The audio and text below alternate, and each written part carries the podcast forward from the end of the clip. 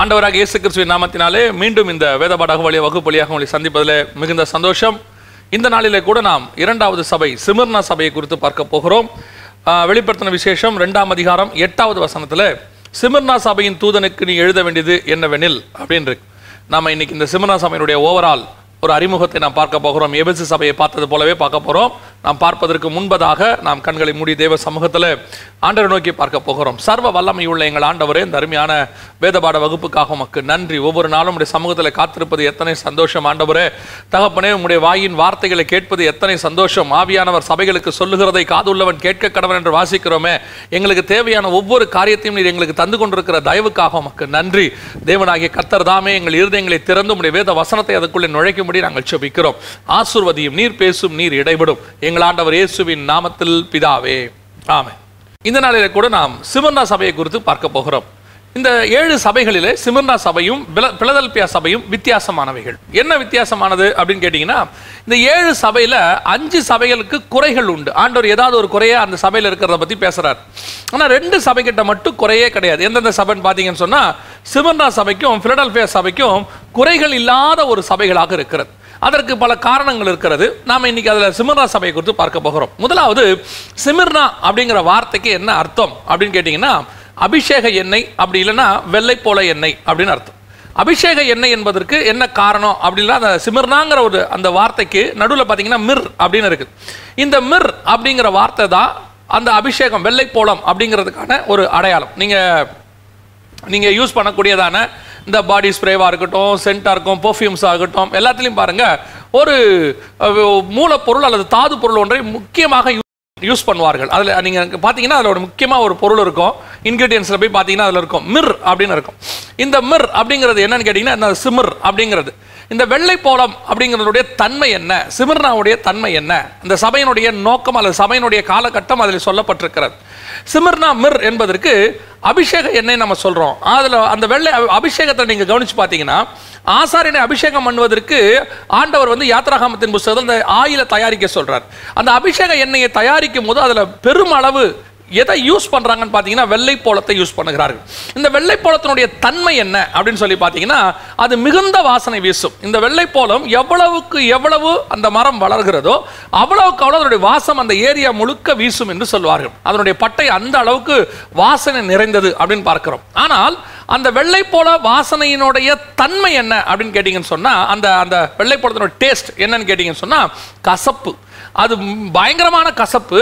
அதே நேரத்தில் அதனுடைய வாசனை ரொம்ப அருமையான வாசனை. அப்படின்னா என்ன அர்த்தம், இந்த சிமிர்னா சபையினுடைய காலகட்டம் மிகுந்த கசப்பான காலகட்டம். இதை தான் பரிசுத்தவான்கள் என்ன சொல்கிறாங்க, உபத்திரவத்தின் காலம்னு சொல்கிறாங்க. நாம் சொல்கிற உபத்திரவத்தின் காலம் வேறு. பொதுவாக நாம் உபத்திரவ காலம்னா எதை எடுத்துக்கிறோம் அப்படின்னு கேட்டிங்கன்னு சொன்னால், ஆண்டிகிறிஸ்துவின் ஆட்சி அப்படின்னு சொல்லி எடுக்கிறோம். ஆண்டிகிறிஸ்துவின் ஆட்சியிலும் உபத்திரவம் இருக்கிறது, மகா உபத்திரவம் இருக்கிறது.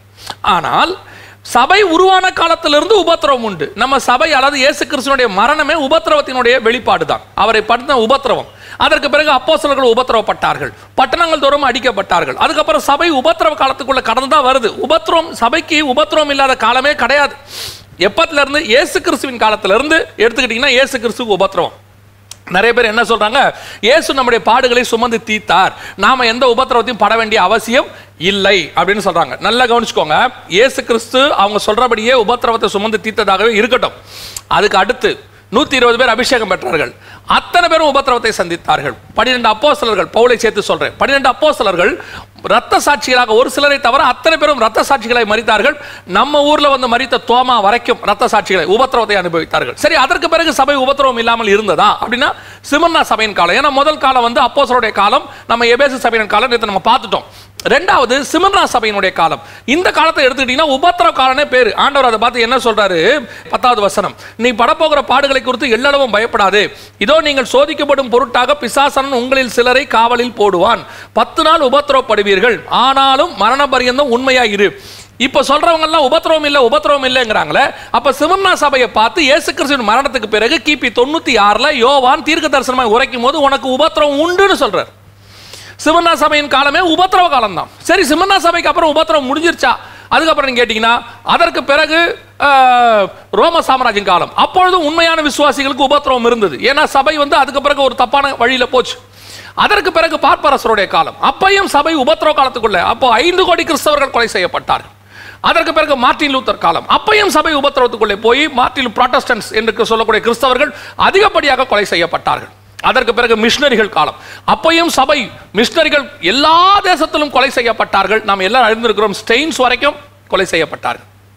சரி, அதற்கு பிறகு நம்முடைய காலம், அதாவது 1900 பிறகு பாசிசம், நாசிசம், கம்யூனிசம், எல்லா இசமும் சபையை உபத்திரப்படுத்திக்கிட்டு இருக்கு. இன்னை வரைக்கும் சபைக்கு உபத்திரவம் இருக்கு. சபை என்னைக்கு உபத்திரவம் இல்லாமல் இருந்தது? நீங்க சொல்லுங்க. சபை உபத்திரவத்துக்கு நடுவில் போகும். அவைகளுக்கு நடுவில் கர்த்தர் சபையை பத்திரமாய் பாதுகாக்க வல்லமை உள்ளவராக இருக்கிறார். அவ்வளவுதான். ஆனா இன்னைக்கு பேசுறவங்க எல்லாரும் உபத்திரவம் கிடையாது, உபத்திரவம் கிடையாது, உபத்திரவம் கிடையாது, உங்களுக்கு போராட்டம் கிடையாது. நான் சொல்றேன், உபத்திரவம் உண்டு, ஆனால் நிரந்தரமாய் கிடையாது. யோபுக்கு உபத்திரவம் வந்தது, நிரந்தரமாய் கிடையாது, ஒரு காலகட்டம். அந்த உபத்திரவத்தை சபை கடந்து போக வேண்டியது அவசியம். வனாந்திரத்தை கடந்தாதான் கானானுக்குள்ளே பிரவேசிக்க முடியும். சிமிர்னா சபையினுடைய காலம் உபத்திரவத்தின் காலம். அவங்க பட்ட உபத்திரவம், அந்த குறிப்பிட்ட அந்த சிமிர்னா சபையினுடைய காலம் எவ்வளோ நீங்கள் எடுத்துக்கிட்டீங்கன்னா, அந்த எபேசு சபை 96 வரைக்கும் இருந்துச்சு, நம்ம பாருறோம் 100 வரைக்கும் இருந்துச்சுன்னு பார்த்தோன்னு. அந்த 100லிருந்து 333 வரைக்கும். ஏன் 333னா 333 AD, அதாவது இயேசு கிறிஸ்துவுக்கு பிறகு கான்ஸ்டன்டைன் மன்னன் ரோமாபுரிக்கு அரசனாக மாறுகிறார். அந்த அவர் அரசனாக மாறின பிறகு சபைக்கு உபத்திரவ காலம் கொஞ்சம் மாறுச்சு. அந்த இடைப்பட்ட காலம் ஏறக்குறைய ஒரு 300 ஆண்டு காலம், 233 ஆண்டு காலம் மிகப்பெரிய உபத்திரவத்தை சபை சந்தித்தது. ஏன்னா இப்பதான் நான் ஏற்கனவே உங்களுக்கு சொன்ன ஞாபகம் நினைக்கிறேன், சபையினுடைய காலம் மாறும்போது அரசாட்சி காலமும் மாறும். அதாவது பூமியினுடைய அரசாட்சியும் மாறும். எப்படி மாறுச்சு?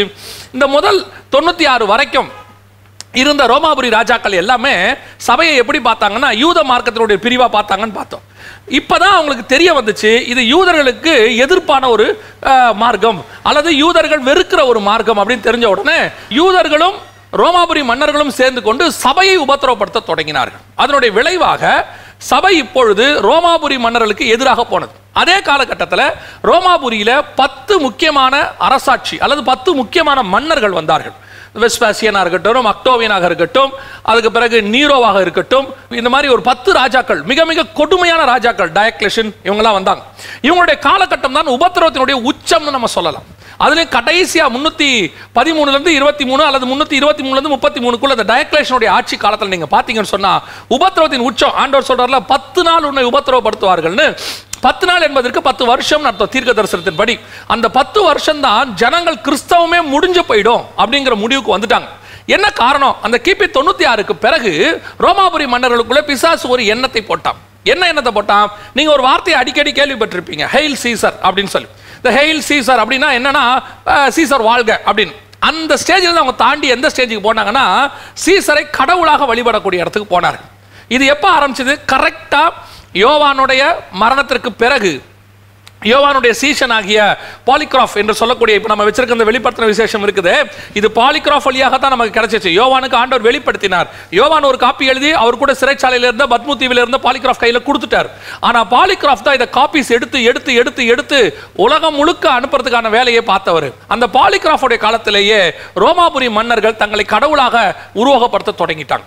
அதில் வெஸ்டாஷியன்லாம் ரொம்ப மோசமானவர்கள். அவர்கள் தங்களை வழிபட வேண்டும் என்று எல்லாரும் அந்த தெருவில் இருக்கிற அந்த ரோமாபுரி மன்னனுடைய சிலைக்கு முன்னாடி போய் அவரை கடவுளாக ஒரு மரியாதை செலுத்தி விட்டு போகணும் அப்படிங்கிறது ஒரு முறையாக மாறிடுச்சு. இன்னைக்கு கூட நீங்கள் போனீங்கன்னா ஸ்ரீலங்கா போன்ற நாடுகளில் பார்த்தீங்கன்னா ஒவ்வொரு தெருமுனையிலையுமே விக்கிரகத்தை வைத்திருப்பார்கள். காரணம் என்னன்னா, அதெல்லாம் ஒரு காலத்தில் ரோமாபுரியார்கள் ஆரம்பிச்சது. ஒவ்வொரு தெருவிலும் ஆரம்பத்திலையும் ஒரு விக்கிரகத்தை வச்சு அதை வழிபடணும் அப்படிங்கிற மெத்தடை கொண்டு வந்தவங்க அவங்க தான். அப்படி வச்சு அது எல்லாரும் வழிபட்டு விட்டு போகணும் அப்படின்னு. அந்த காலகட்டம் தான் இப்பொழுது கர்த்தரை தவிர வேற யாரையும் வழிபட மாட்டோம் அப்படிங்கிற ஒரு முடிவில் சபை இருக்கிற போது உபத்திரவம் சபைக்கு வர ஆரம்பிச்சிச்சு. யூதர்கள் இதற்கு நடுவில் சிதறடிக்கப்பட்டு விட்டார்கள். யூதர்கள் இஸ்ரவேல் தேசத்திலே இல்லை. அவர்கள் சிதறி எல்லா இடத்துக்கு போன பிறகு யூத மார்க்கம் என்று, அதாவது நியாயப்பிரமாணத்தின் மார்க்கம் என்று ஒன்று இல்லை. இப்போ கிறிஸ்தவமும் ரோமாபுரி மார்க்கமும், அதாவது பாபிலோனிய மார்க்கம், ரோமாபுரிக்குள்ள இருந்தது பாபிலோனிய வழிபாடுகள், அந்த பாபிலோனிய மார்க்கமும் ரோமாபுரி மார்க்க கிறிஸ்தவ சபையும் போராட தொடங்குகிறது. சபைக்கு உபத்திரவத்தினுடைய உச்சத்துக்குள்ள போகிறது.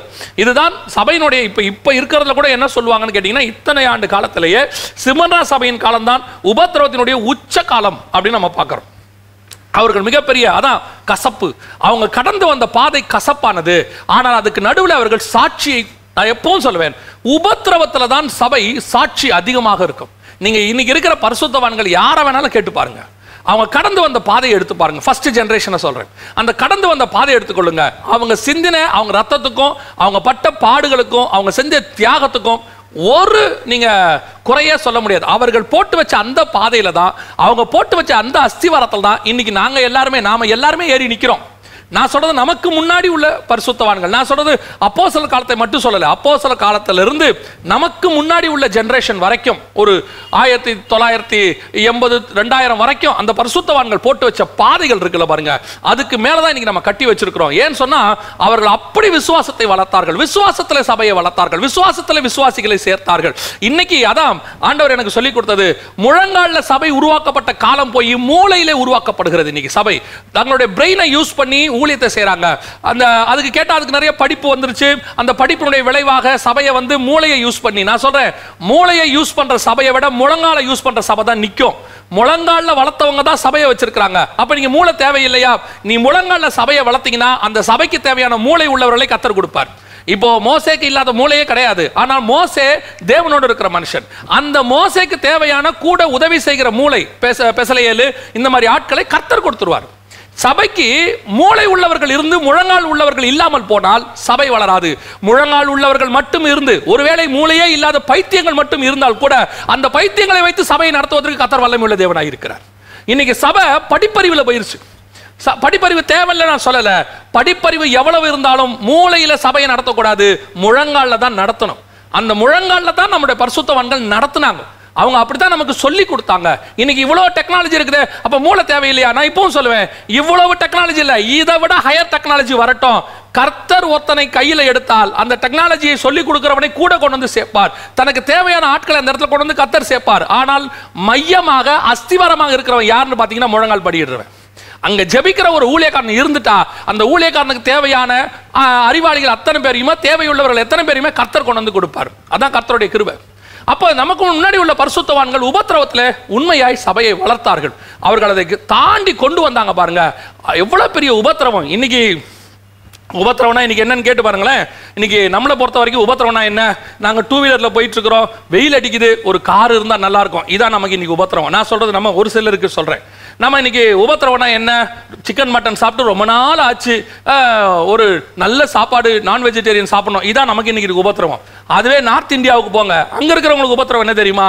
உயிரை பணையை வைத்து உபத்திரவம். அவங்களுக்கு அங்க ஒரு காட்டுக்குள்ள போனா மனுஷன் கொள்ளுவானான்னு தெரியாது, மிருகம் கொள்ளுமா தெரியாது, அவர்களுக்கு அப்படிப்பட்டதான உபத்திரவம். இன்னைக்கு சவுத் இந்தியாவிலும் அப்படிப்பட்டவர்கள் இருக்கிறார்கள். எத்தனையோ கிராமங்களில் ஊழியக்காரர்கள், தங்க அடையாளம் தெரியாத ஊழியக்காரர்கள் கிராமங்களில். நான் எனக்கு தெரிந்து சமீபத்தில் ஒரு ஊழியக்காரரை குறித்து கேள்விப்பட்டேன். அவரை அந்த ஊர் கிராம மக்கள் ஊழியம் செய்கிறார்னு சொல்லி அவரை அசிங்கப்படுத்தி அவமானப்படுத்தி வார்த்தையில சொல்ல முடியாத காரியங்களை அவர்கள் செய்திருக்கிறார்கள். இப்பொழுதும் பரிசுத்தவான்கள் அப்படிப்பட்ட உபத்திரவத்தை சந்தித்துக் கொண்டுதான் இருக்கிறார்கள். இந்த உபத்திரவம் தான், இந்த உபத்திரவத்துக்கு நடுவில் தான் சபை போயிட்டு இருக்குது. ஆனா ஒரு கூட்டத்துக்கு தான் அவங்க உபத்திரவங்கிறது என்னன்னே தெரியாது. உபத்திரவத்தை பத்தி கேட்டா அவங்க சொல்ற உபத்திரவம் இதுதான். என்ன சொல்றாங்க? கார் எப்ப பார்த்தாலும் ரிப்பேர் வச்சுக்கிட்டே இருக்குதுங்க, ஊழியத்துக்கு விரோதமா பிசாசு போராடுறான். கார் ரிப்பேர் ஆகிறதுக்கு பிசாசு போராடுறதுக்கு என்ன இருக்குன்னே தெரியல. இன்னைக்கு நமக்கு அப்படிதான் இருக்கு. நல்லா கவனிச்சுக்கொள்ளுங்க. நாம உபத்திரவப்பட்டது நல்லது, அதனால பிரமாணங்களை கற்றுக்கொண்டோம். சிமிர்னா சபை உபத்திரவ காலத்தினுடைய அடையாளம். ஏறக்குறை 230 வருஷம் சபை மிகப்பெரிய உபத்திரவத்தை சந்தித்தது.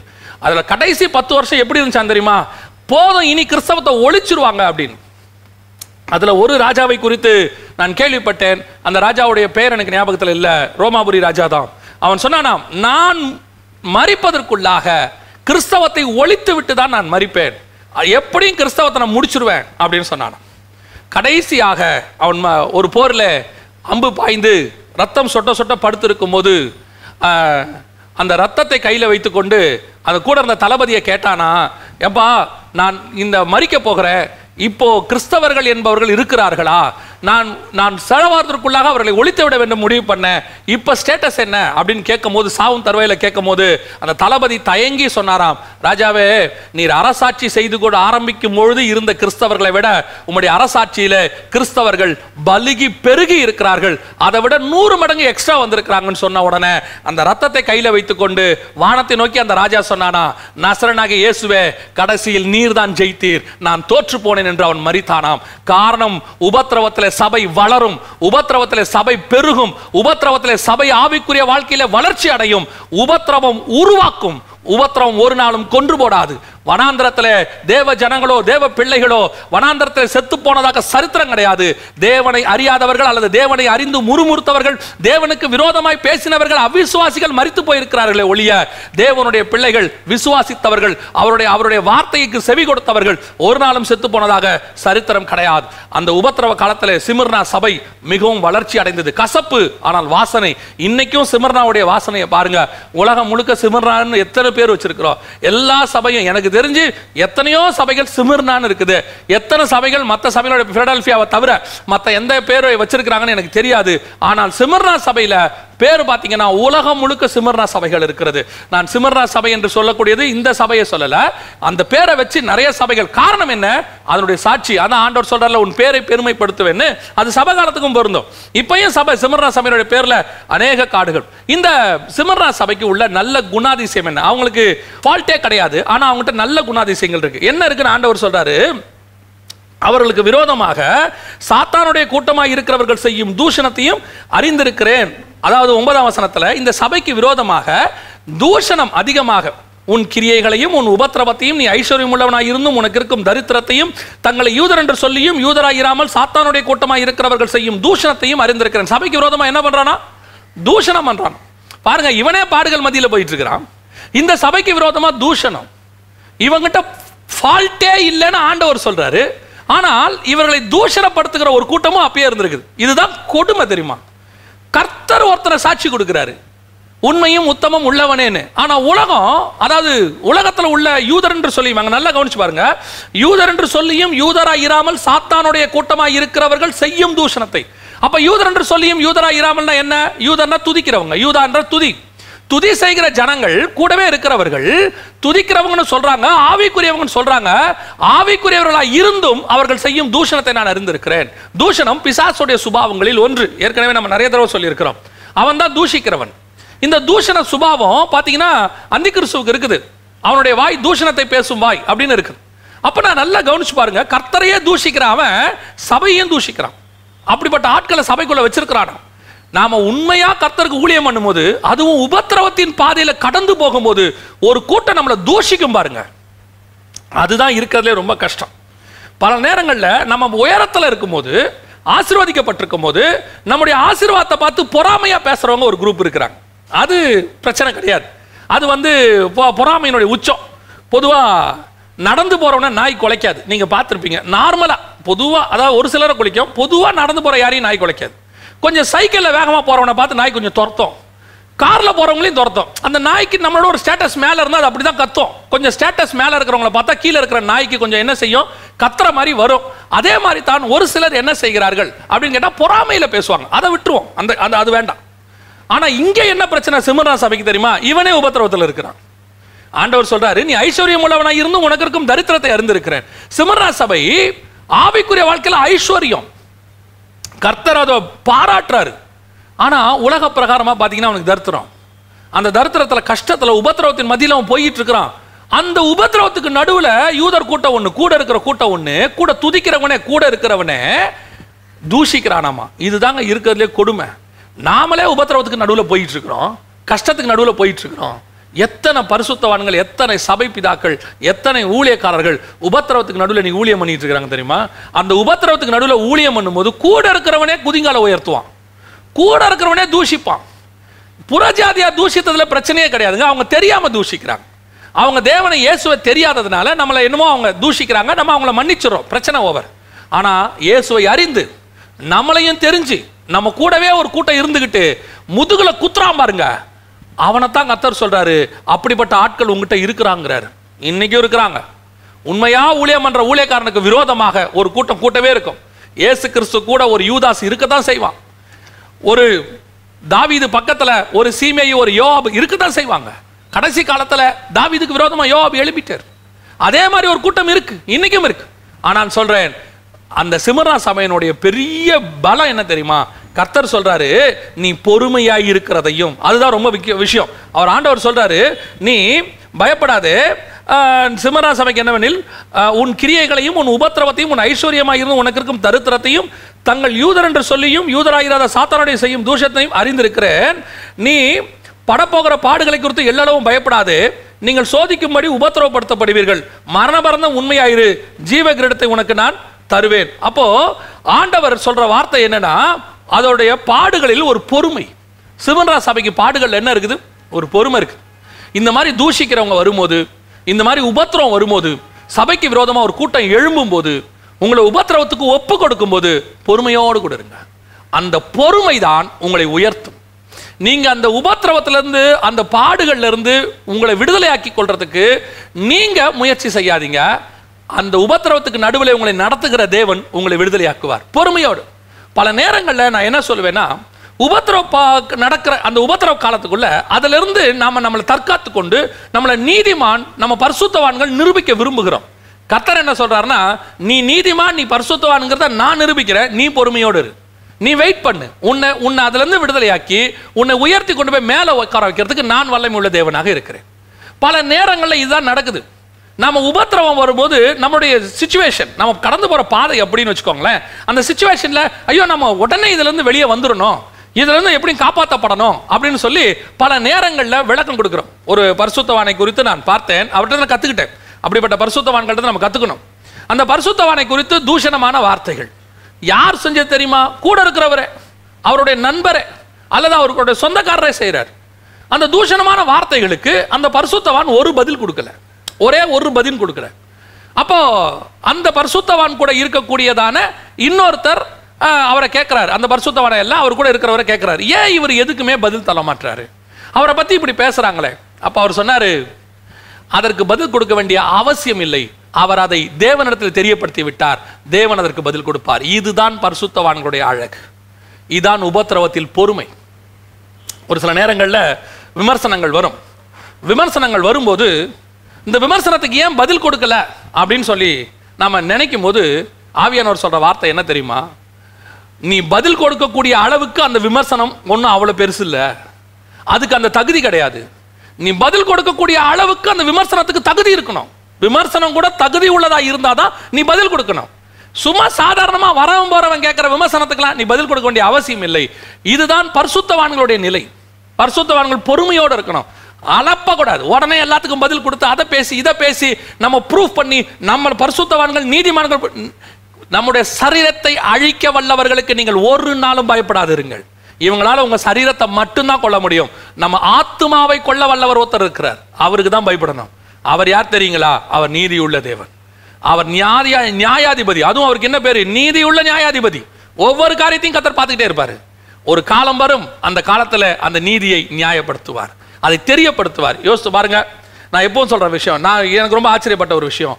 யோசேப்போடைய காரியத்தில், யோசேப்பை பற்றி நம்ம எல்லாருக்கும் தெரியும், அவர் எதுக்காக ஜெயிலுக்கு போனார்னு தெரியும், போர்த்திபாருடைய மனைவி விஷயத்தில். அந்த கேஸ் பாருங்கள், கடைசி வரைக்கும் முடியவே இல்லை. இப்போ யோசேப்பை விடுதலை ஆக்கிட்டாரு யாரு? ராஜா. நீ வா, அந்த சொப்பனத்துக்கு அவன் சொன்ன உடனே ராஜா அவனை பிரதமராக்கி நீ வந்து பார்த்துக்கப்பா எகிப்துன்னு சொல்லி கொடுத்துட்டாரு. அந்த யோசேப்போடைய கேஸ் என்ன ஆச்சு? ஆஸ் பர் இஜிப்சியன் லா அந்த கேஸு இன்னும் இருக்குது, அப்படியே இருக்குது. ஆனால் இப்போ யோசேப் எங்கே போயிட்டான் தெரியுமா? அந்த லாவுக்கும் மேலே போயிட்டான். இப்போ யோசேப்புக்கு அந்த லாவுக்கும் மேலே யோசேப்பு. இப்போ அந்த லாவை யோசேப்பு நினைச்சா மாற்றலாம், யோசேப்பு நினைச்சா போர்த்திபார் மனைவி தூக்கி உள்ளே போடலாம், எதை வேணாலும் செய்யலாம். உங்களை துன்பப்படுத்துகிற அந்த துன்பத்துக்கு மேலாக கர்த்தர் உங்களை கொண்டு போயிடுவார், அல்லது அந்த கேஸுக்கு மேலே. இந்த கேஸையே நினைக்க விடாதபடி அதுக்கு மேலே கர்த்தர் உங்களை உயர்த்தி கொண்டு வருவார். கீழே பேசிக்கிட்டு இருக்கவன் பேசிக்கிட்டே இருப்பான், பேசட்டும் பேசட்டும், நீ பொறுமையோடு காத்திரு, கர்த்தர் உன்னை உயர்த்தி அதுக்கு மேலே கொண்டு போயிடுவார். கழுகு இருக்குதாமே, மற்ற பறவைகளுக்கும் கழுகுக்கு என்ன வித்தியாசமா? அன்னைக்கு படித்தேன், மற்ற கழுகுக்கும் கழுகுகளுக்கும் என்ன பறவைகளுக்கு என்ன வித்தியாசம்? மழை பெய்ய ஆரம்பிக்கும் போது மற்ற பறவைகள் எல்லாம் தங்கள் கூடுகளை நோக்கி பறக்க தொடங்கும், வேகமாக தங்கள் குடும்பத்தை நோக்கி, குடும்பங்களை நோக்கி பரவி அவைகள் அந்த மழைக்கு ஒதுங்கி ஒரு இடத்துல அடைக்கலம் புகுந்து கொள்ளும். ஆனால் அந்த கழுகு என்ன செய்யுமா தெரியுமா?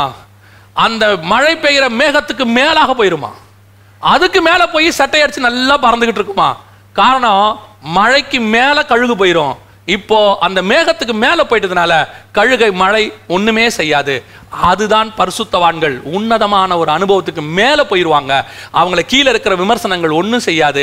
அதுக்கு யூதர் என்று சொல்லியும் யூதர் அல்லாத சாத்தானுடைய கூட்டத்தார் செய்கிற தூஷணங்கள் அவர்களை ஒன்றுமே செய்யாது. அந்த பரிசுத்தவான்கள் அதுக்கும் மேலே போயிடுவாங்க. அதுக்கும் மேலே போய் அவர்கள் தேவனோடு கூட உலாவி கொண்டு இருப்பார்கள். அவர்கள் தேவனோடு கூட உன்னதமான அனுபவத்தில் இருப்பார்கள். அந்த மலைக்கு மேலே இருக்கிற உன்னதமான அனுபவம் இருக்கிற வரைக்கும் மோசேக்கு கீழே நடக்கிற பிரச்சனையை பற்றி கவலையே கிடையாது. எப்போ அவன் கீழே வரானோ அப்போ தான் பிரச்சனை. நீ மேலேயே இருந்து பாருங்க, பிரச்சனையே இருக்காது. அதனால தான் அந்த சீசர்கள் ஆசைப்பட்டு கேட்குறாங்க இயேசுவை பார்த்து, எதுக்கு திருப்பி நம்ம கீழே போய்கிட்டாண்டவரை, இவ்வளோ மகிமையாக இருக்குது இந்த மலை, மோசே இருக்கிறாரு, எலியா இருக்கிறாரு, நீங்கள் இருக்கிறீங்க, 3 பேருக்கு ஒரு கூடாரத்தை போட்டு 3 பேர் இங்கே செட்டில் ஆயிருங்க, நாங்களும் உங்கள் கூடவே செட்டில் ஆயிரும். ஏன் இந்த அனுபவத்தை விட்டு கீழே வருவதற்கு எங்களுக்கு இஷ்டம் இல்லை. கீழே போனால் தானே இவ்வளோ பிரச்சனை, மேலேயே இருப்போமே. உண்மை அந்த உன்னதமான அனுபவம், அந்த யூதர் என்று சொல்லியும் யூதரான சாத்தானுடைய கூட்டம் சொல்ற தூஷணம் உன்னை அசைக்கக்கூடாது. இன்னும் பேசுவார்கள், இன்னும் அதிகமாய் பேசுவார்கள். ஒரு நாளும் கவலைப்படாதிருங்கள். உன் சொந்தக்காரங்க பேசுவான், கூட இருக்கிறவன் பேசுவான், உன் சபை விசுவாசி பேசுவான். அதை விட தாண்டி நீ யாருக்கு உதவி செய்கிறீங்களோ அவங்க பேசுவாங்க. உங்களிடத்திலிருந்து உதவி வாங்கினவர்கள் நீங்க தான், அவங்களை காப்பாத்தி இருப்பீங்க, அவங்க உயர்வுக்கு நீங்க தான் காரணமா இருந்திருப்பீங்க. அவர்களே உன்னை தூஷிப்பார்கள். Be careful. அதை பற்றி ஒரு நாளும் கவலைப்படாதீங்க. நம்ம நியாயந்து இருக்கிறவர் ஒரு உண்டு. அதனால தான் பைபிள் என்ன சொல்ல தெரியுமா, சிமிர்னா சபையை பார்த்து அதுக்கு ஆண்டவர் கொடுக்குற பெரிய ஆசீர்வாதம் என்ன தெரியுமா, அந்த 2ஆம் அதிகாரம் 11வது வசனத்தில் சிமிர்னா சபையை பார்த்து கர்த்தர் சொல்றாரு, ஆவியானவர் சபைகளுக்கு சொல்லுகிறதை காதுள்ளவன் கேட்டுக்கொள்ள கடவன், ஜெயம் கொள்ளுகிறவன் 2ஆம் மரணத்தினால் சேதப்படுவதில்லை என்று எழுது. 2ஆம் மரணத்தினால் சேதப்படுவதில்லை அப்படின்னா என்னங்க அர்த்தம்? வெளிப்படுத்தின விசேஷம் 20ஆம் அதிகாரத்தை வாசிச்சு பாருங்க. 2ஆம் மரணம்னா என்னன்னு அங்கே சொல்லப்பட்டிருக்கு. வெளிப்படுத்தின விசேஷம் 20ஆம் அதிகாரம் 14வது வசனம். அப்பொழுது மரணமும் பாதாளமும் அக்கினி கடலிலே தள்ளப்பட்டது, இது 2ஆம் மரணம் அப்படின்னு இருக்கு. அப்படின்னா என்ன அர்த்தம்? 2ஆம் மரணம்னா என்ன அர்த்தம் அப்படின்னு கேட்டீங்கன்னு சொன்னா நியாய தீர்ப்பு. அப்படின்னா என்ன அர்த்தம்? சபையை பார்த்து கர்த்தர் சொல்ற வார்த்தை, நீ நியாய தீர்ப்பினால் சேதப்படுவதில்லை. நியாய தீர்ப்பு உன்னை அசைக்காது. உன்னை இந்த நியாய தீர்ப்புக்குள்ள எல்லாரையும் கொண்டு வந்து நிறுத்துறாங்களே, அந்த நியாய தீர்ப்பில் நீ வரமாட்ட. ஏன்? நீ உபத்திரவத்தில் பொறுமையாயிரு, உன்னை தூஷிக்கிறவர்கள் தூஷிக்கட்டும், மரணபரியந்த உண்மையாயிரு. அப்படி இருக்கும் பட்சத்தில் உனக்கு கொடுக்குற ஆசீர்வாதத்தில் மிகப்பெரிய ஆசீர்வாதம் என்ன தெரியுமா, நியாய தீர்ப்பு உன்னை சேதப்படுத்தாது. சிலர் எங்கிட்ட கேள்வி கேட்டாங்க. அந்த கேள்விகளில் ஒன்று என்னன்னா, அண்ணா சபைக்கு நியாய தீர்ப்பு உண்டா? சபைக்கு எடுத்துக்கொள்ளப்படுதல் தான் நியாய தீர்ப்பு. எப்படி? அதுவே ஒரு நியாய தீர்ப்பு. நீங்கள் எடுத்துக்கொள்ளப்பட்டா நீங்கள் பர்ஃபெக்டாக இருந்து கற்புள்ள கன்னிகையாக இருந்து கரை திரையற்ற மனவாட்டி சபையாக இருப்பீங்கன்னா கர்த்தர் உங்களை எடுத்துக்கொள்கிறாரு. அப்போ எடுத்துக்கொள்ளா விட்டாலே அது ஒரு நியாய தீர்ப்பு. நீ பர்ஃபெக்ட் இல்லை, அங்கேயே நியாயம் தீர்த்துறாரு சபையை. உண்மை உள்ளவர்களுக்கும் உண்மை இல்லாதவர்களுக்கும், எருசலேம் குமாரத்திகளுக்கும் சியோன் குமாரத்திகளுக்கும், அவிசுவாசிகளுக்கும் விசுவாசிகளுக்கும், இருளில் உள்ளவர்களுக்கும் வெளிச்சத்தில் உள்ளவர்களுக்கும் கர்த்தர் அங்கேயே வித்தியாசத்தை உண்டாக்கிடுறாரு. அந்த வித்தியாசத்தை உண்டாக்கி தான் சபையை கொண்டு போறாரு. அப்ப சபை பரலோகத்துக்கு போகும்போது எப்ப எடுத்துக்கொள்ளப்பட்டு தேவனுக்கு முன்பாக சிங்காசனத்துக்கு முன்பாக போய் நிக்கிதோ அந்த சபைக்கு என்ன கிடையாது? 7ஆம் அதிகாரம் 9ஆம் வசனம் வெளிப்படுத்தின விசேஷம். அந்த சபைக்கு என்ன கிடையாது? நியாய தீர்ப்பு கிடையாது. அவர்கள் இரவும் பகலும் அவரை சேவிக்கிறார்கள். மற்றவங்களுக்கு தான் நியாய தீர்ப்பு உண்டு. வெளிப்படுத்தின விசேஷம் 11ஆம் அதிகாரம் 15ஆம் வசனத்தில் எல்லாரையும் கூட்டி சேர்க்க சொல்றாங்க. அதே காரியம் தான் 20ஆம் அதிகாரத்தில் எல்லாரும், மரணமும் பாதாளமும் தன்னிடத்தில் உள்ளதை ஒப்புவித்தது, சமுத்திரமும் தன்னிடத்தில் உள்ளதை ஒப்புவித்தது, அத்தனை பேரும் அங்கே வந்து நிற்கிறாங்க. அங்கதான் வெள்ளி சிங்காசன நியாய தீர்ப்பு. அப்போ சபை இந்த உபத்திரவத்துக்கு நடுவில் போகும்போது நியாய தீர்ப்பு இல்லாத ஒரு வாழ்க்கையை கர்த்தர் சபைக்கு கொடுக்கிறார். நீ படுகிற எந்த உபத்திரவும் விருதா கிடையாது. நீங்க படுகிற எந்த உபத்திரவும் விருதா கிடையாது. எத்தனை நாள் இந்த கஷ்டத்திலே நான் போயிட்டு இருப்பேன், எத்தனை நாள் இந்த பிரச்சனையிலே போயிட்டு இருப்பேன், எத்தனை நாள் இவைகளுக்கு நடுவுலையே இத்தனை மாதிரி ஒரு கூட்டத்துக்கு நடுவில் கர்த்தர் என்ன வச்சிருக்கிறாரு, நான் ஏன் இப்படி இருக்கிறேன்? நீங்க இப்படி இருக்கிறதுக்கு கர்த்தர் கொடுக்கிற மிகப்பெரிய ஆசீர்வாதம் என்ன தெரியுமா, இந்த பூமியில இதுவரைக்கும் பிறந்த எத்தனையோ 1000 கோடி பேர், அத்தனை 1000 கோடி பேருக்கு இருக்கிற நியாய தீர்ப்பு உனக்கு கிடையாது, நமக்கு கிடையாது. கர்த்தர் நம்ம எடுத்துக்கொண்டு மேலே போக போறோம். எவ்வளவு பெரிய ஆசீர்வாதம் பாருங்க. ஆதாம் முதல் கொண்டு அந்திகிறிஸ்துவின் ஆட்சியின் முடிவு வரைக்கும், ஆயிரவர் சரசாட்சியின் முடிவு வரைக்கும் இருக்கிற எல்லா ஜனங்களுக்கும் நியாய தீர்ப்பு இருக்கு. இந்த சபையின் காலத்துக்கு உபத்திரவத்தில் உண்மையாக இருக்கிறவனுக்கு, இப்படி தூஷிக்கிறவர்கள் மத்தியிலே பொறுமையாக இருக்கிறவனுக்கு கர்த்தர் கொடுக்கிற பெரிய ஆசீர்வாதம் என்ன தெரியுமா, உனக்கு நியாய தீர்ப்பு கிடையாது, உன்னை 2ஆம் மரணம் சேதப்படுத்துவதில்லை. அப்படின்னா இந்த உபத்திரவத்தை நம்ம ரொம்ப சந்தோஷமாவே ஏற்றுக்கொள்ளலாம். இப்படிப்பட்ட ஆட்களை சந்தோஷமா நம்ம சந்திக்கலாம். நீ பேசுறியா? பேசுற உனக்கு நியாய தீர்ப்பு உண்டு, கேட்கிற எனக்கு கிடையாது. நீ என்ன உபத்திரப்படுத்தியா? படுத்து உபத்திரப்படுத்துற உனக்கு நியாய தீர்ப்பு உண்டு, உபத்திரப்படுகிற எனக்கு நியாய தீர்ப்பு கிடையாது. கர்த்தரை எடுத்துக்கொண்டு மேலே போவார். எவ்வளவு பெரிய ஆசீர்வாதம் பாருங்க. அதான் ஆண்டவர் ஒரு காரியம் சொல்லி கொடுத்தார். யோபு உபத்திரவப்பட்டார். நமக்கு தெரிஞ்சதில் உபத்திரவத்தில் டாப் அவர் தான். பைபிளில் நமக்கு தெரிஞ்ச உபத்திரவ டாப் அவர் தான். ஆனால் நிறைய பேர் இருக்கிறாங்க. நமக்கு தெரிஞ்சது யோபு.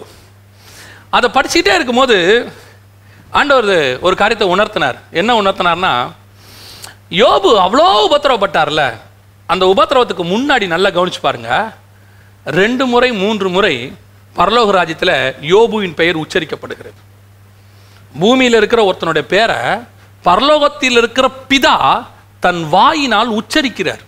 அந்த இடத்துல உட்காந்து அவர் சொல்றாரு, என் தாசனாகிய யோபுவின் மேல் கண் வைத்தாயோ. இப்போ யோசித்து பாருங்க, பிதா பேசுறாருன்னா சக்கல பரலோகமும் வெயிட் பண்ணும், அத்தனை பரலோகமும் வெயிட் பண்ணும். ஏன்னா அவர் பேசும்போது, இப்போவே பிரதமர் பேசும்போது பார்லிமெண்ட்டில் யாரும் பேச மாட்டாங்க. அதே மாதிரி, அதாவது நியாயமாக அவர் பேசும்போது யாரும் பேசக்கூடாது. பெரிய ஒரு தலைவர் பேசுகிறாருன்னா க்ரௌட் உட்காந்து அப்படி அமைதியாக கேட்கும். உலகத்தை உண்டாக்கின சர்வ வல்லையும் உள்ள தேவன் பேசுகிறாரு. அப்போ எப்படி இருக்கும் பாருங்க, பரலோகம் நிசப்தமாக அத்தனை பேரும் உட்காந்து ஐயா என்ன பேசுகிறாருன்னு பேசிக்கும் போது அவருடைய வாயிலிருந்து யோபு என்கிற ஒரு வார்த்தை வருகிறது. சக்கல பரலோகமோ, யாரா அந்த யோபு? பிதா சொல்றாரு. பிதா வாயில ஒரு சாட்சி ஒருத்தன் வாங்குறான்டா, உத்தமனும் சன்மார்க்கனும் நீதிமானும் அவனை போல் ஒருவனும் இல்லை, என் தாசனாகிய யோபுவின் மேல் கண் வைத்தாயோ.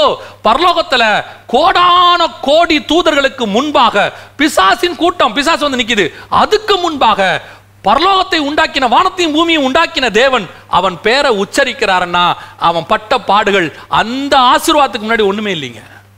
நம்ம பேரை சர்வ வல்லமை உள்ள தேவன் பரலோகத்தில் ஒரு தடவை உச்சரிக்கிறார்னா கீழே படுற பாடுகள்லாம் ஒன்றுமே கிடையாது. இந்த பாடுகளுக்கு முன்னாடி என் பேரை ஒரு தடவை ஆண்டவர் சொல்லியிருக்கிறாரு, என் பேரை ஒரு தடவை ஆண்டவர் பரலோகத்தில் உச்சரிச்சிருக்கிறாரு. யோசிச்சு பாருங்க, அத்தனை லட்சம் கோடி தூதர்களுக்கு முன்னாடி. அப்போ அத்தனை பேரும் நாம் பரலோகத்துக்கு போகும்போது எப்படி பார்ப்பான்? நம்ம அப்படி உள்ளே நுழையும் போது, உபத்திரவத்தை முடிச்சு மரணமோ எடுத்துக்கொள்ளப்படுதலோ, அப்படி உள்ளே நுழையும் போது இவனைத்தானே ஒரு நாள் ஆண்டவன் நமக்கு முன்னாடி சொன்னார், அவன் வராம்பாரு, அந்த ஊழியக்காரன் வராம்பாரு, அந்த நீதிமான் வராம்பாரு, அந்த உத்தமன் வராம்பாரு, இவனைத்தானே ஒரு நாள் பிதா நமக்கு முன்னாடி சொன்னார். ஏன் பேதுருக்குமே அப்படித்தானே, உன்னை சோதிக்கும்படி பிசாசவன் என்னிடத்துல உத்தரவு கேட்டான். அப்போ ஒவ்வொருத்தரை சோதிக்கிறதுக்கு முன்னாடி போய் பரலோகத்தில் உத்தரவு கேட்பான், நான் இவனை சோதிக்க போகிறேன். அப்போ உன்னுடைய உபத்திரவம், உன்னுடைய பாடுகள், உன் பிரச்சனைகளுக்கு முன்பாக நீ ஒரு தடவை உன் பெயர் பரலோகத்திலே உச்சரிக்கப்பட்டிருக்கிறது. ஒருத்தன் உன் அந்த பூமியில தூஷிச்சு உன்னை கேவலப்படுத்துறானா, அதுக்கு முன்னாடி தேவன் உன் பேரை பரலோகத்தில் சொல்லியிருக்கிறார்னு அர்த்தம். அதனால தான் பிசாசு பர்மிஷன் வாங்கிட்டு வந்து ஒருத்தனை எழுப்பி விடுறான். அதனால தான் பைபிள் சொல்லுது, நீ பொறுமையாரு, நீ பொறுமையாரு, 2ஆம் மரணத்தினால் நீ சேதப்படுவதில்லை. நம்ம படப்போற நம்ம பட்டுக்கிட்டு இருக்கிற இந்த பாடுகளுக்கு நடுவில் எனக்கு நியாய தீர்ப்பே இல்லை, டைரக்டாக கர்த்தர் என்னை பரலோகத்துக்கு கூட்டிகிட்டு போகிறாருன்னா இந்த பாடுகள் ஒன்றுமே இல்லை. அதனால தான் சொல்லுது, அவர் தனக்கு முன்பாக வைக்கப்பட்ட மேன்மையின் நிமித்தம். இதெல்லாம் சும்மா தூசி மாதிரி எடுத்துக்கிட்டாராம். மோசே குறித்து 11ஆம் அதிகாரம் 24-25 சொல்லுது எபிரேயர்கள் நிருபம், அவன் இனி வரும் பலன் மேல் நோக்கமாகி தேவ ஜனங்களோட துன்பத்தை அனுபவிக்க தெரிந்து கொண்டான். ஏன்? அந்த பலனோட பார்க்கும்போது இந்த துன்பம் ஒன்றுமே கிடையாது, ஒன்றுமே கிடையாது. இந்த துன்பம் எனக்கு அனுபவிக்கும் போது கஷ்டமாக இருக்குது, இந்த பாதை கடந்து போகிறதுக்கு கடினமா இருக்குது, ஐயோ என்ன தூஷிக்கிறவங்க, பிரச்சனை, பண கஷ்டம், இவைகளுக்கு நடுவில், உபத்திரவத்துக்கு நடுவில் நான் கிராம ஊழியங்கள்ல அந்த மிஷினரிகளாக காடுகளுக்குள்ள நான் கடந்து போகிறது கஷ்டமா இருக்குது, மிருகங்களுக்கு நடுவில் போய் நான் ஊழியம் பண்றது கஷ்டமா இருக்குது, பிள்ளைகளை வச்சுக்கிட்டு அரிசி பருப்பு இல்லாம ஊழியம் பண்றது கஷ்டமா இருக்குது. உண்மை, இந்த கஷ்டங்களுக்கெல்லாம் நீ அனுபவிச்சு முடிச்சு நீ பரலோகத்துக்குள்ள நுழையும் போது டோட்டல் பரலோகமா எழும்பி நின்று உன்னை ஒரு நாள் ஆண்டவர் சொன்னார் தெரியுமா, நீ எவ்வளவு பெரிய பரிசுத்தவான், வான உள்ள கூப்பிடும் போது அந்த பாடுகள் எல்லாம் மறந்து போய். அதனாலதான் பரிசுத்தவாட்டி இப்படி எழுதுனாங்க, பறந்து புறா போல் சிறகடித்து பாடி சென்றோர் நாள் இளைப்பாருவேன், பரலோக வாசல் பரம சியோன் பூரித்து என்னை வரவேற்குமே. அந்த வைக்கப்பட்ட மேன்மையின் நிமித்தம் இதெல்லாம் இந்த பாடுகளை ஏற்றுக்கொள்ளலாம். எவ்வளவு பெரிய ஆசீர்வாதம்! அதான் சொல்றாரு, நீ மரணம் பரிந்த உண்மையாகிரு, 2ஆம் மரணத்தினால் நீ சேதப்படுவதில்லை. அது மட்டுமா, அது கூட ஆண்டவர் சேர்ந்து ஒரு காரியத்தை கொடுக்குறாரு, அதை நான் சொல்லிட்டு முடிக்கிறேன். அப்பொழுது ஜீவ கிரீடத்தை நான் உனக்கு தருவேன். ஆண்டவர் சொல்றாரு, நீ பரப்புற பாடுனா சும்மாவா? இந்த ஜீவ கிரீடனா என்ன? தலை மேல உனக்கு ஆண்டவர் ஒரு கிரீடத்தை வைக்க போறாரு. அந்த அந்த ஒரு கிரீடத்தை வச்சோம்னா, இப்போ உலக அழகின்னு ஒரு கிரீடம் வைக்கிறாங்க, வச்சா அவ தான் உலக அழகி அப்படின்னு அர்த்தம். அப்போ இந்த கிரீடத்தை வச்சாச்சுன்னா என்ன அர்த்தம்? ஜீவ கிரீடனா என்ன அர்த்தம்? இவனுக்கு மரணமே கிடையாது. ஏன்? இவன் மரணம் உண்மையா இருந்தவன், மரணத்தை ஜெயிச்சவன். இல்லைங்க, அவர் செத்தாரு, அவன் செத்து மரணத்தை ஜெயிச்சவன். அவன் பரலோகத்தில் உட்காந்துருக்கான். நம்ம தலையில் அந்த கிரீடத்தை கத்தர் வைக்கும்போது சொல்வாரு, இனி உனக்கு மரணம் என்பதே கிடையாது, நித்திய ஜீவனை கொடுக்குறேன். ஜீவ கிரீடத்தை கத்தர் கொண்டு வைப்பாரான். அந்த கிரீடத்தோடைய அடையாளம் இன்னொன்று என்ன தெரியுமா? யார் தலையில் கிரீடம் வைப்பாங்க? ராஜாக்கள் தலையில், ஆளுகை செய்கிறவங்க தலையில் தான் கிரீடம் வைப்பாங்க. அதான் வேதம் சொல்லுது, அவரோடு கூட பாடுகளை சகித்தோமானால் அவரோடு கூட ஆளுகையும் செய்வோம். அப்போ நம்ம படுகிற பாடுகள் எல்லாமே விருதா கிடையாது, நாம் அடைகிற துன்பங்கள் விருதா கிடையாது. சிமிர்னா சபை உபத்திரவத்துக்கு நடுவில் கடந்து போச்சு, பிரச்சனைகளுக்கு நடுவில் கடந்து போச்சு. அந்த சிமிர்னா இன்னைக்கும் உயிரோடு கூட இருக்கிறது. எத்தனை சிமிர்னா உலகத்தில் தெரியுமா? அத்தனை சிமிர்னா சபையினுடைய பின்னாடி இந்த சிமிர்னா தான் பேஸ். ஒருவேளை இந்த சபை நடத்தி கொண்டிருக்கிற எத்தனையோ ஊழியர்கள், ஊழியம் பண்ணி கொண்டிருக்கிற எத்தனையோ ஊழியர்கள், நீங்கள் உபத்திரவத்துக்கு நடுவில் போகலாம், பிரச்சனைக்கு நடுவில் போகலாம், கசப்பான அனுபவத்துக்குள்ளே நீங்கள் போகலாம். ஆனால் உங்கள் சாட்சியின் வாசனை மட்டும் முடிவு பரியந்தம் வீசுவதற்கு நீங்கள் எச்சரிக்கையாயிருங்கள். ஏன்னா மிர் என்கிற வார்த்தைக்கு கசப்பும் வாசனையும் கலந்தது என்ற அர்த்தம். உங்களுடைய உபத்திரவத்துக்கு நடுவில், உண்மைக்கு நடுவில், நீங்கள் போராட்டத்துக்கு நடுவில், பிரச்சனைக்கு நடுவில் உண்மை உள்ளவர்களாயிருங்கள். மரண பரியந்தம் உண்மை உள்ளவனாயிரு. கர்த்தர் ஜீவகிரீடத்தை தருவார், இரண்டாம் மரணத்தினால் சேதமடைவதில்லை. கர்த்தருக்கு சித்தமானால் இன்னொரு வேதபாட வகுப்பின் மூலமாக நாம் சந்திக்க போகிறோம். கண்களை மூடி தேவ சமூகத்தில் சர்வ வல்லமையுள்ள எங்கள் ஆண்டவரே, ஆண்டவரே, இந்த செய்தியை கேட்டுக்கொண்டிருக்கிறவர்கள் மாத்திரமல்ல ஆண்டவரே, எத்தனையோ பேர் உபத்திரவத்துக்கு நடுவில், பூமி எங்கும் எத்தனையோ ஆண்டவரை எதிர்ப்புக்கு நடுவில், கம்யூனிஸ்ட நாடுகளில் ஆண்டவரை, எத்தனையோ மத்திய கிழக்கு நாடுகளில் ஜனங்க உபத்திரவத்துக்கு நடுவில், அண்டர் கிரவுண்டில், அரசாங்கத்துக்கு தெரியாமல், ஜனங்களுக்கு தெரியாமல் ஊழியத்தை செஞ்சுக்கிட்டு இருக்கிறாங்கப்பா, ஆராதிச்சுக்கிட்டு இருக்கிறாங்கப்பா. எத்தனையோ பேர் காட்டுக்கு நடுவில், மிருகங்களுக்கு நடுவில் போராடிக்கிட்டு இருக்கிறாங்க ஆண்டவரே. எத்தனையோ பேர் பொருளாதார பிரச்சனைக்கு நடுவில் பிள்ளைகளை வச்சுக்கிட்டு, குடும்பத்தை வச்சுக்கிட்டு போராடிக்கிட்டு இருக்கிறாங்க ஆண்டவரே. அவர்களுக்கு நீர் கொடுக்கிறதான வாக்கு தத்தம் மரண பரியந்தம் உண்மையாகிரு. நீ மரண பரியந்தம் உண்மையாகிரு. ஜீவ கிரீடத்தை கர்த்தர் உனக்கு தரப்போகிறார். நீ நியாய தீர்ப்பினால் சேதப்பட போவதில்லை. இரண்டாம் மரணம் உன்னை சேதப்படுத்தாது. ஆண்டவரே, எத்தனையோ பேர் தூஷணமான வார்த்தைகளை கேட்டு நன்மை செஞ்சவங்க எங்களுக்கு விரோதமாக எழும்புறாங்க. எனக்கு கூட பிறந்தவனை என் குதிங்காலை எனக்கு விரோதமாக உயர்த்தினான், என் கூட இருந்தவனை என்னை காட்டி கொடுத்தான், என் கூட இருந்தவனை என்னிடத்துல வாங்கி அப்பம் பிட்டவனே எனக்கு விரோதமாக பேசினான். ஆண்டவரே, அப்படிப்பட்ட சூழ்நிலைகளில் எல்லாம் நீர் கூடவே இருந்து ஆண்டவரே, அந்த அது அது மரண பரியந்தம் நீ உண்மையாகிரு. அப்படிப்பட்ட சூழ்நிலைகளை கடந்து போகிற ஒவ்வொரு மனுஷனுக்காக, ஒவ்வொரு மனுஷிக்காக ஆண்டவரே, துரோகம், எத்தனையோ நன்மை செய்தவர்கள் துரோகம் செஞ்சுட்டு போயிட்டாங்கப்பா.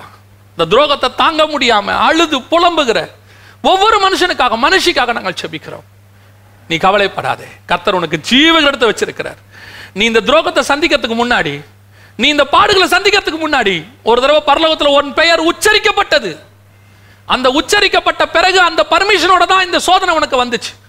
இந்த சோதனைக்கு முன்னாடி பிதா உன் பேரை பரலோகத்தில் ஒரு தடவை உச்சரிச்சிருக்கிறாருன்னா இந்த சோதனை ஒன்றுமே கிடையாது. நன்றி ஆவியானவரே, நீர் ஒவ்வொருத்தரையும் பலப்படுத்த வேண்டுமா நாங்கள் செபிக்கிறோம். எங்கள் பலவீனங்களில் உம்முடைய பலன் பூரணமாய் விளங்கட்டும், உம்முடைய மகிமை மூடிக்கொள்ளட்டும். எங்கள் ஆண்டவர் இயேசுவின் நாமத்தில் பிதாவே, ஆமென்.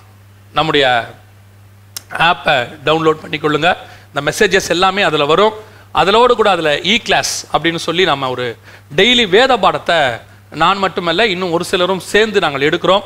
ஸோ பைபிளோட ஹிஸ்ட்ரி, பழைய ஏற்பாட்டு ஹிஸ்ட்ரி, புதிய ஏற்பாட்டு ஹிஸ்ட்ரி, அதோடு கூட கடைசி கால சத்தியங்கள், அது மாத்திரமல்ல அதோடு கூட அப்டேஷன்ஸ், நம்ம நடக்கிற அப்பப்போ நடக்கிற விஷயங்கள், ஃபைனல் கால் மாதிரி உள்ள அப்டேஷன்ஸ், ஃப்ளாஷ் நியூஸ் எல்லாமே அதில் வருது. கர்த்தருக்கு சித்தமானால் நீங்கள் அதை டவுன்லோட் பண்ணிக்கலாம். ரொம்ப ஈஸி. நீங்கள் கூகுள் பிளேயில் போய் HLMனு போட்டு நீங்கள் பண்ணிக்கலாம். இல்லை நம்ம யூடியூப்பில் போய் HLM சேனலில் போய் கீழே டிஸ்கிரிப்ஷனில் லிங்க் இருக்குது, அந்த லிங்கையும் நீங்கள் கிளிக் பண்ணிங்கன்னா அதை நீங்கள் டவுன்லோட் பண்ணி ரிஜிஸ்டர் பண்ணுங்கள். ரிஜிஸ்டர் பண்ணி ரேட்டிங்ஸும் பண்ணுங்கள். அப்போ உங்களுக்கு எல்லா காரியங்களும் நீங்கள் பெற்றுக்கொள்ளலாம். அந்த ஆப்புக்குள்ளேயே எல்லாம் வந்துடும். நம்ம மேகசின் எல்லாமே, நீங்கள் மாதம் மாதம் வரக்கூடிய மேகசின் எல்லாமே வரும், நீங்கள் பார்த்துக்கொள்ளலாம். God bless you. ஆண்டவராக இயேசு கிறிஸ்துவின் நாமத்தினாலே ஒரு விசேஷித்த காரியத்தோடு உண்மையை சந்திக்கிறேன். என்ன தெரியுமா? ஆண்டவர் நம்ம HLMக்கு HLM ஆப் என்ற ஒரு புதிய காரியத்தை கொடுத்திருக்கிறார். இந்த ஆப் வழியாக நம்முடைய அத்தனை செய்திகளையும், கடைசி கால செய்திகள், Sunday special, today special, final call எல்லாவற்றையும் நாம் பார்க்க முடியும் ஒரு ஆப்புக்குள்ள. இந்த ஆப்பை நீங்கள் டவுன்லோட் பண்ணும்போது நம்முடைய மீட்டிங் அனௌன்ஸ்மெண்ட்ஸ், நம்முடைய ஏனி மேகசின், 24 hour FM, இன்னும் நிறைய காரியங்கள் இந்த ஒரு ஆப்புக்குள்ள. இந்த ஆப்பை டவுன்லோட் பண்றவங்களுக்கு மட்டும் விசேஷமா இ கிளாஸஸ் அப்படின்னா என்னன்னு கேக்குறீங்களா? HLM பைபிள் காலேஜ், அதுல நிறைய சப்ஜெக்ட்ஸ், நிறைய இன்ஃபர்மேஷன்ஸ், வேத பாடங்கள், இன்னும் நிறைய இந்த ஆப்பை டவுன்லோட் பண்ணும்போது. இப்போ என்ன பண்ணணும்? நாங்க எப்படி பெற்றுக்கொள்ளணும்? Very simple. ஸ்கிரீன்ல தெரியுற QR கோடை ஸ்கேன் பண்ணுங்க, இல்லனா டிஸ்கிரிப்ஷன்ல இருக்கிற லிங்கை கிளிக் பண்ணுங்க, டவுன்லோட் பண்ணுங்க, ரெஜிஸ்டர் பண்ணுங்க. Through the app நம்ம மீட் பண்ண போறோம். God bless you.